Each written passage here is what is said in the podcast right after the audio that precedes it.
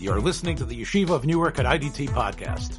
I'm your host and curator, Rabbi Abram Kibalevich, and I hope you enjoy this episode.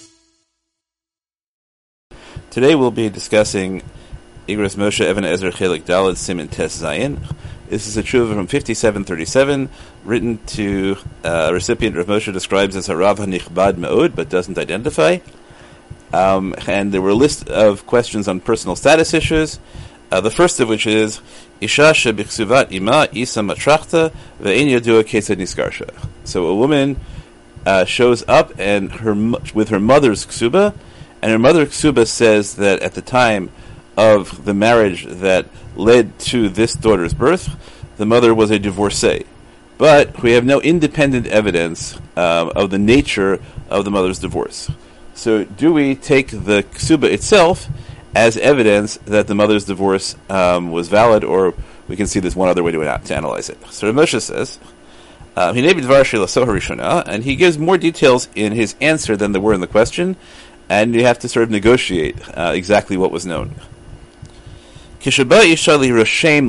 A woman is coming to be written down uh, to be married. So that sounds like not the usual American context where a woman comes to be married by a particular Rav, but that we're dealing with a bureaucracy where there's a list.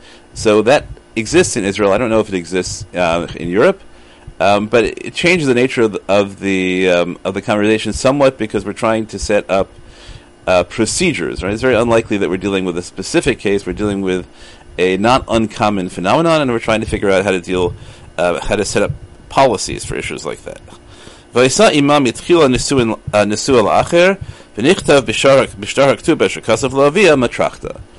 So Moshe says her mother was previously married to someone else. He doesn't tell us whether we know that the mother was married by someone uh, to someone else first independently, that this is a second marriage. If we know that, do we know that from the daughter, or do we know that generally? It's not clear how much that would change the um, the halacha. The framework of Moshe is functioning in um, the basic principle of halacha is that if a woman is not known to be married, then she is presumed to be eligible to marry, and if such a woman, uh, with that presumption, comes in and says, "I was married but divorced," so the principle we apply is a pesha asaru pesha itir, that since we would have no way of knowing that she was not permitted, that she had ever not been permitted to marry, had she not told us that she had been married previously. Uh, so, if we believe her about that, we have to believe her that she's no longer married. Right? That's a basic principle. All the evidence to make her unmarriageable comes from her, um, and she and her word um, provides, uh, if we believe her, provides sufficient evidence to allow her to marry. So then we allow her to marry. In this case, Rav Moshe says, clear, um, says clearly that her mother was married to someone else first. Probably that means that we know it independently if we're dealing with a place with a list. So the mother's previous marriage is probably on a list. It could be the daughter herself um, told us that, but now we have the the ksuba testifying um, to the divorce. The daughter is not independently giving evidence that her mother was divorced. She's just presenting uh, she's just presenting the ksuba. So we don't have a pesha hitir. It could be that we wouldn't apply a pesha asar who a pesha hitir in this in the context of somebody walking in off the street and trying to get married without in a in a space where marriages are public they have a call and it would take us 15 seconds to find out that the mother was previously married. The mother is known in our area to be previously married so but obviously, when you know, obviously, you know, otherwise, a, a woman from I don't know if we thought we were in England, a woman from London could walk into a rabbi in Liverpool and say and say this, and the rabbi would say, "Well, it's true that you know." Five minutes later, I looked it up on the internet nowadays, right? I discovered the mother, her mother had been previously married, but you could game the system that way, I think. Um, so we're not going to treat it that way, right? right? Saying that we know it only from her means that um, that in this place where she is, the knowledge of her mother's of her the Gemara's case, the knowledge of her marriage comes only from her. Okay, but here we're dealing with the daughter, so that um, so again that complicates it. So the and the pesha the, the pesha asar may be many things. The only thing that drives us towards permission is that the ksuba says on it um, matrachta. So the ksuba um, claims that the second marriage was uh, was valid because the mother was previously divorced. So Rav Moshe says, Pashut, it's obvious, right? Shema uh, haya mesader kedushin rav um, sheyadua she'ein lismoch al um, so yodea she'ein lismoch al divareh. if the rabbi who arranged the ketubah is a rabbi who knows enough to know that he can't marry somebody just because she claims to be divorced. Then what we, Rav Moshe says, what we can say is, Shavada yesh lan litlot, shayala shtar ptur l'raya shniskarsha, So we can assume that that rabbi would not have done the marriage unless he had sufficient evidence. So the ksuba now becomes um, valid evidence of the of the marriage, and we can and we can treat it, the ksuba as if the rabbi who arranged the wedding is testifying that uh, it was a valid marriage, and therefore the daughter is also valid to marry. Um,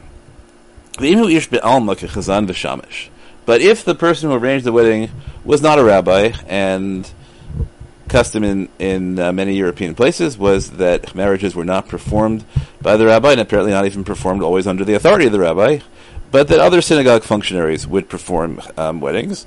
So if he was a chazan or a shamish,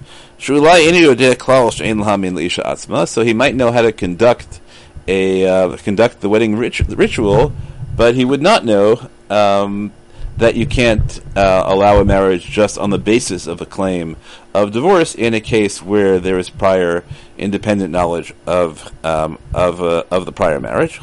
So if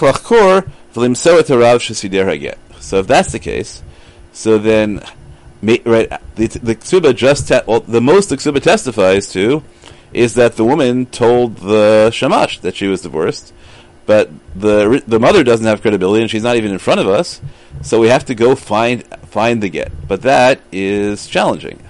Uh, it's the daughter here. The, right, the mother may not be alive, or they may not be talking to each other. How are we supposed to find the rav um, who did who did the get? It's very important to keep the receipt. Um, for the get, it's very important for Batei Din um, to make sure that their records of Gittin are passed on to successor Batei Din to some sort of central repository. Um, I think that the Din of America has such a repository. Uh, too often, it's the way doctors' offices used to be that um, that a Rav somewhere does Gittin and he has a file cabinet, and when after Me'eb Estrim he dies, uh, his heirs simply throw out the file cabinet, and so uh, the same thing happens with you know a woman um, had her, had her tour, um, and then she get right, and then um, she loses it when when she dies. It's not no one knows where it is. Um, it really, it's really much better if we maintain a central registry uh, of Gittin, and um, certainly, but they didn't have a responsibility to ensure that their uh, that the records are passed on. Okay, but that didn't happen here. So Moshe says we have to try to find out who did right, who did um, who did the, who did the get, and then if it turns out the person who did the get, we can f- discover um, there are ways to do that. If the mother is still present, uh, we can interview her and try and get details, although often it's very fuzzy. Um, we can find out where they lived, and then try and find out what uh, what Batei Din uh, were active doing Gittin for in those years. And I have done all these things, but sometimes, you know, sometimes you're um, not lucky, but you're the beneficiary of uh, good work uh, I know in Baltimore I had that where you know where one Beit Din passed the records on to another, and so a current Masada in, in Baltimore happily um, found the uh, found the records of a prior Beit Din from many years ago. Um, but you don't always have that luck. But okay, that's our first job, right? You have to investigate, and you have to find the Rav who did um, who did the get. But it's only if it's not known at all that, that the mother had ever been previously married. And the mother would have, would have said, well, I was, I was married, but I was niskareshet. Then we believe you um, if uh, because a pesha asar hu a pesha hitir, and then Ramosha throws in the line that we're analyzing. Im ika sibash if there's a reason that you can't clarify it further. Now that is not Medina de Gemara. Um, so one wonders where Moshe gets this uh, idea. So the answer, I think, is that in the time of the Gemara, there you received the get. There wasn't a formal receipt procedure, um, and there weren't safe deposit boxes and documents. You tried your best, but documents could get lost. And so, if you had a pesha asar a pesha hitir, there was no reyasa, there was no reason not to right to question it. The fact that the woman didn't have a get was the absence of positive evidence, but wasn't negative evidence. Uh, whereas Moshe might think that nowadays the absence of a get is the absence of a, of a not a, a get, but of a receipt for a get uh, specific, particularly if you can't identify the Beit Din that we did the get, that already function makes us nervous, and so we'd rather find out uh, whether in fact uh, whether in fact there was a get. Um, although, if we can't find out, and, and there's a reason we can't find out, and Rav it sounds like he's not satisfied. Well, we tried to find out and we can't find out, but that could just mean she said I was divorced somewhere in the continental United States. Um, now here, the problem is there here the, here there isn't really a reisa. You can't say that because what should the daughter do? Um, to ask mothers to hand down their um, their, their their receipts for gittin, uh, their pturim to their daughters reliably, that seems like a, that seems like a lot. So if we had a way of saying a pesha or pesha hitter, I think we would do it here. Um, we, um, I think that would be, it. but we don't have it because right, the daughter's testimony isn't enough to be matir. So we have is a really terrible situation where um, where probably the mother thought, well, I'm remarried now, so it was an Orthodox wedding. How could anybody possibly question the child of an Orthodox wedding? Um, but Rav Moshe is because he says, "How do I know?" Right, since Orthodox weddings were not a carefully controlled um, procedure as to who could do them, the existence of a ksuba, even a very you know perfectly valid looking ksuba, doesn't tell me that I can trust this as evidence of divorce. Um, and so we right again. This is a theoretical question. So Rav Moshe says, if such a woman comes, you have to find the Rav who is mesader, and it may be that Rav Moshe is writing this. Again, it's a country which has lists, in a country where you know that there were only 40 uh, there, there were only 40 rabbis who did Gittin, and we have all their records. Um, I don't know what Rav Moshe would do if the rabbi comes back and says, look, you know, the woman was a from woman. I don't think she would have gotten remarried without um, without a get. And the rabbi wrote divorcee. He wouldn't have done that if she hadn't told her that, right? So Moshe could have argued um, something something like that because um, although you know, that's not true. We did in the Gemara. We don't give the woman nemanis, so that wouldn't you know. So that would make that would make us nervous. Uh, so we don't know really what Rav Moshe would do. Um, but he has one other line afterwards, which is really interesting. He says uvichlal hadavar, and in general, im yesh lahatir isha sheniskarsha etzel rav yirat shelo. Can we um, permit uh, a woman to remarry? if her get was done by a rabbi whose Yurat Shemayim is not so clear. Now, this is not what was at any part of the original question. The original question was just the woman shows up and says matrachta. We don't know. So Rav Moshe says investigate. And again, I, I, assume that he would do a lot more if the investigation came back and said we can't find uh, we can't find out which Rav did the get. Um, as long as right, it was plausible, as long as you still had reason to believe there was a get. If you think the entire thing was made of whole cloth, okay. But now Rav Moshe says, um, although this was not part of the original question, what happens if you find out that she did a get, but she did a get against somebody whom we don't perfectly trust halachically? Rav frames as we don't trust as Yurat Shemayim. Um, it doesn't say that we think the person is an ignoramus. I think it was uncommon for rabbis who really didn't know what they were doing to get involved with um, with Gittin, but we don't trust them to be so punctilious. Uh, maybe it's just a polite way of saying that they're ignoramuses, but I don't think so. So what are we supposed to do? Um, Avalu b'shem Rav Charidi. Rav says, okay, but we know that he's a Rav Charidi. I think is roughly equivalent to what we would say. Right, it's a rabbi who's recognized as Orthodox. So now, what are we supposed to do? Um, and Rav Moshe, here the challenge is that the, the question dealt with the daughter, and now Rav Moshe seems to be moving into the question of the mother. Right? Would we allow the mother to remarry based on such uh, based on such a get? But that's not really such a serious question because in most cases we could rewrite the get if need be. Um, so really, the question is what happens, I think, is what happens if we investigate the daughter, and now the daughter is standing before us with a ksuba that says matrachta, and we discover that her mother was divorced in the bezin of a rabbi who doesn't have a great reputation with us. So Ramosha says really interesting things, and again, I, I focus again that he's he's dealing with instructions to a rabbinic bureaucracy and not what to do in a specific case, because I'm sure in a specific case, Rav Moshe would have moved heaven and earth. But what he says as a policy is, Kashela again bishvilze.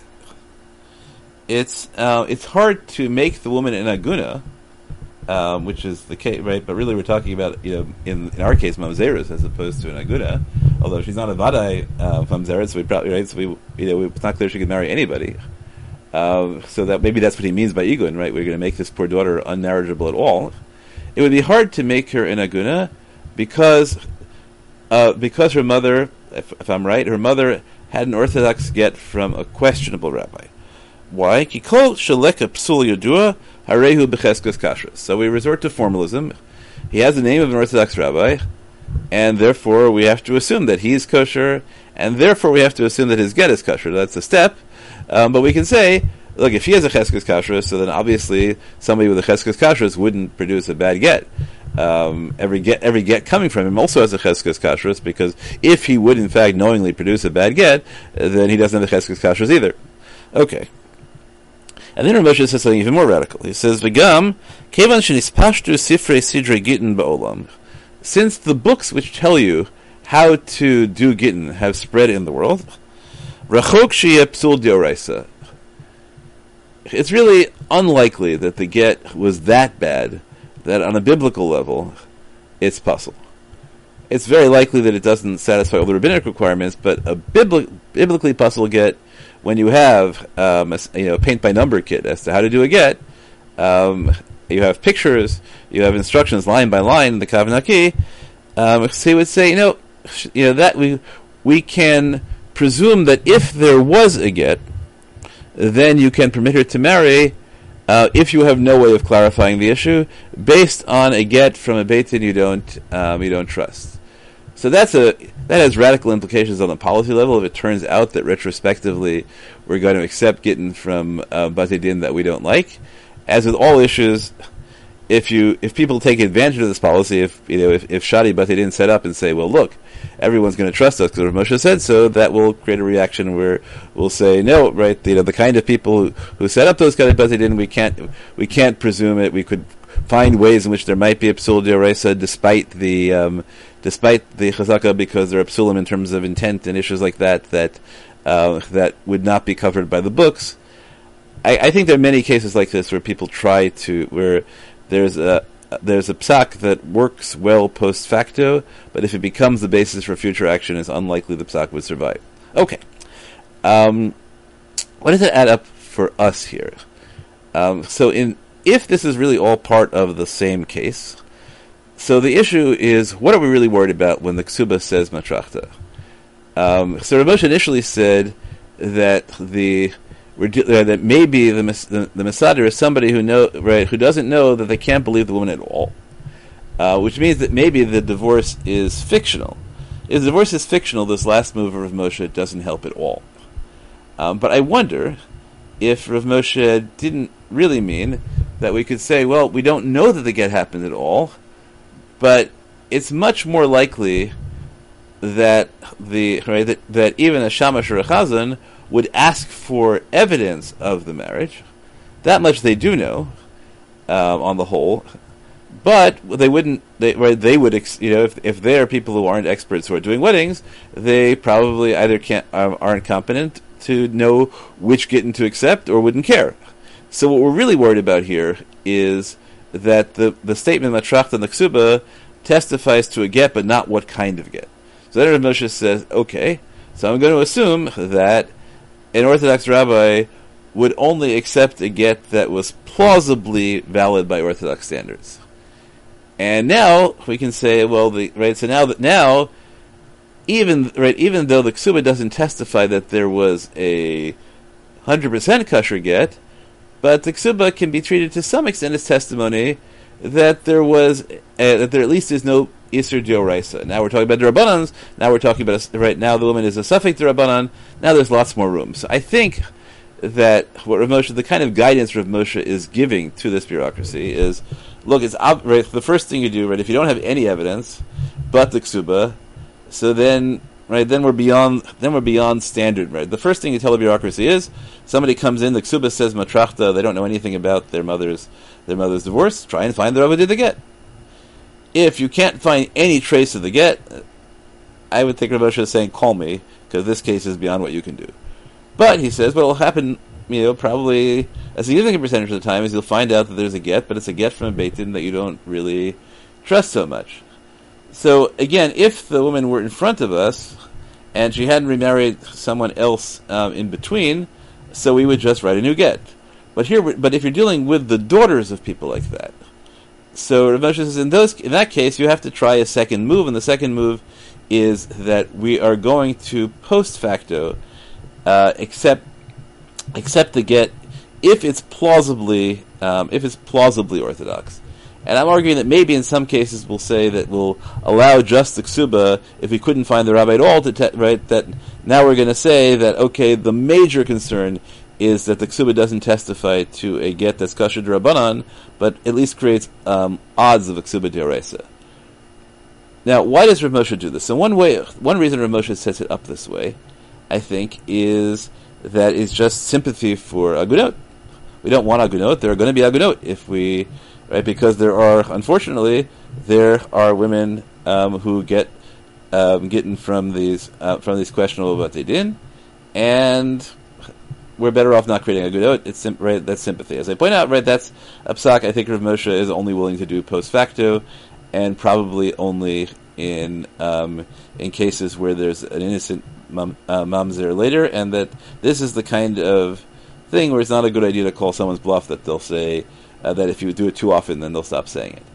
But I think there's a um, there's a deeper issue, and maybe I'm projecting to Rav Moshe, which is what kind of moral responsibility do we have, not just to agunot, but to people who act in good faith within the boundaries of what we call our movement, our community.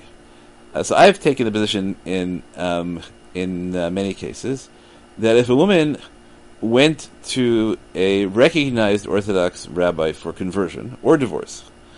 At right that at the time she went, if she had called uh, all the Orthodox, all the Orthodox rabbis in her area, they would all have said, "Yes, we agree. This person is Orthodox."